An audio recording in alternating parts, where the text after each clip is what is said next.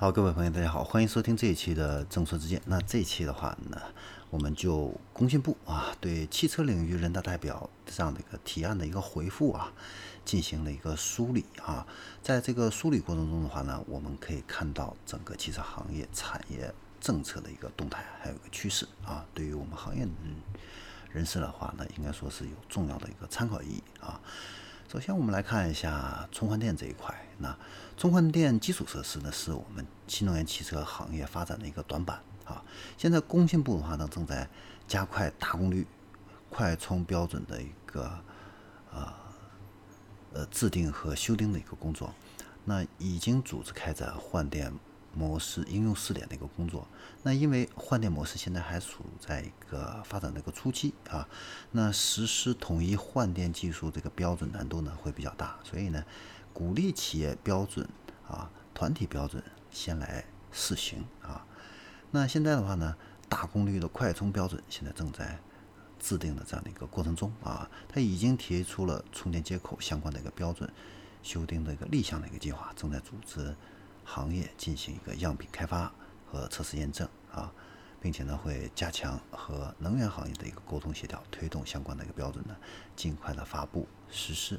来支持大功率充电技术的一个发展啊。然后换电模式呢现在已经开始了一个应用试点啊。那充电跟换电都是电动汽车能源补充的一个方式，都有各自的一个适用领域和细分市场。那相比充电这个方式的话呢？换电这个模式啊，有自己的一个优势啊，它可以大幅度降低消费者购车的一个成本，而且呢，可以非常快速的补充这个呃能源，增加这个出行的一个便捷度啊。那通过集中管理延长电池的一个寿命，而且还能够提升安全性啊，利用这个补电的一个优惠啊，低充呃降低这个充电的一个成本啊，呃根据实际出行的一个需要选择搭载。电量来实现一个节约能耗，消除呢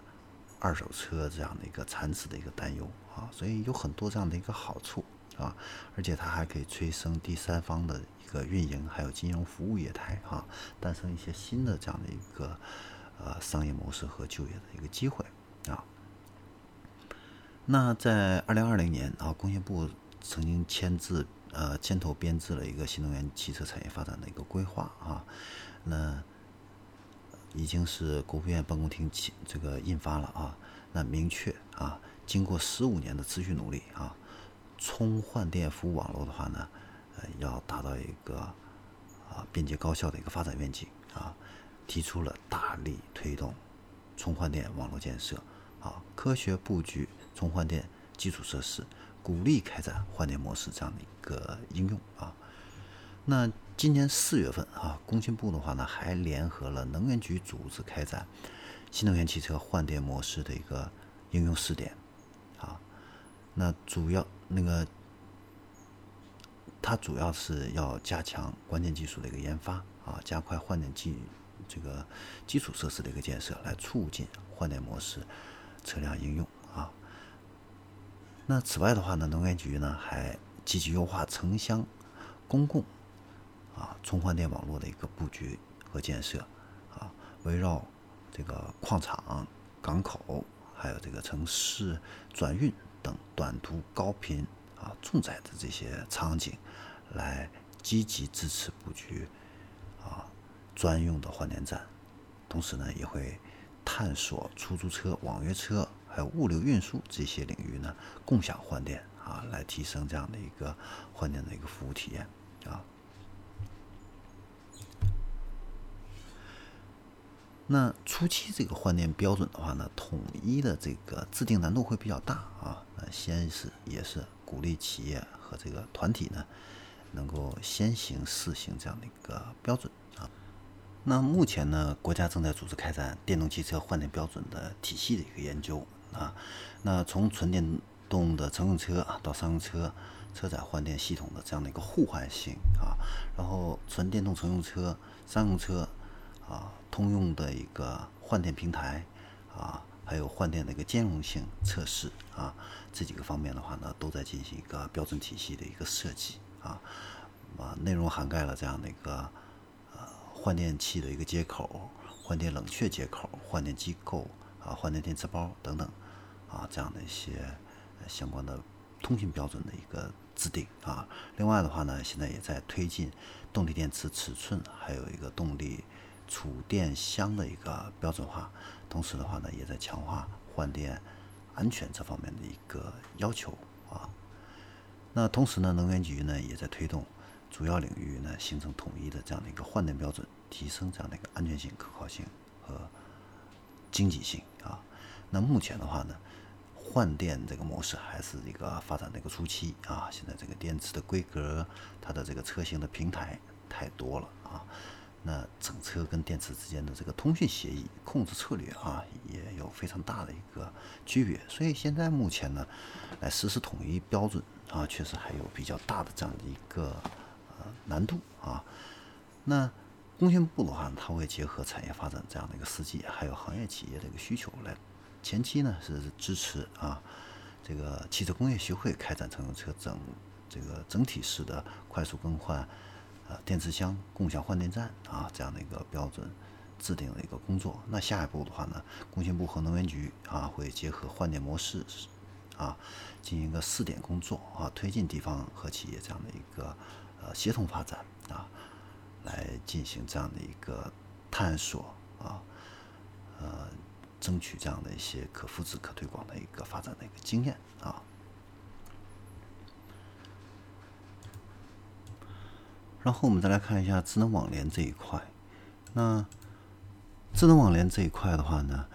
呃，目前呢国家正在指导。国企智联还有中企中心呢，这些单位来搭建智能网联汽车电子身份认证和信任平台。现在呢是接入了三十多个企业，啊，涉及到三十多万台网联车辆和设备啊，颁发了一百多万辆的一个电子证书。那同时的话呢，也在加强这个智能网联的一个基础设施的一个建设啊，呃，选择了一些国内的重点高速公路开展车联网的一个部署啊，呃，比如说。呃，G 二的京沪高速啊，那现在正在进行一个呃 C 杠 V two X 基础设施的一个建设和升级改造。那支持呢，国家会支持江苏无锡、天津西青、湖南长沙、重庆啊两江这样的一些新区来建设国家级的一个车联网先导区啊。那。试点工作这一块的话呢，也在积极的一个推进啊，就是联合住房城乡建设部啊，开展智慧城市的一个基础建设啊，以及智能网联汽车的一个协同发展这样的一个试点。那现在的话呢，确定的是北京、上海等六个城市啊，是作为第一批的一个试点城市。然后我们再来关一下，呃，关注一下那个燃料电池汽车这一块啊。那国务院呢，这个曾经颁布了新能源汽车产业规划，这个二零二一到二零三五啊。那在这个规划里边的话呢，明确提出了力争通过十五年的一个努力的话呢，把燃料电池汽车的话呢实现商业化应用这样的一个发展愿景啊。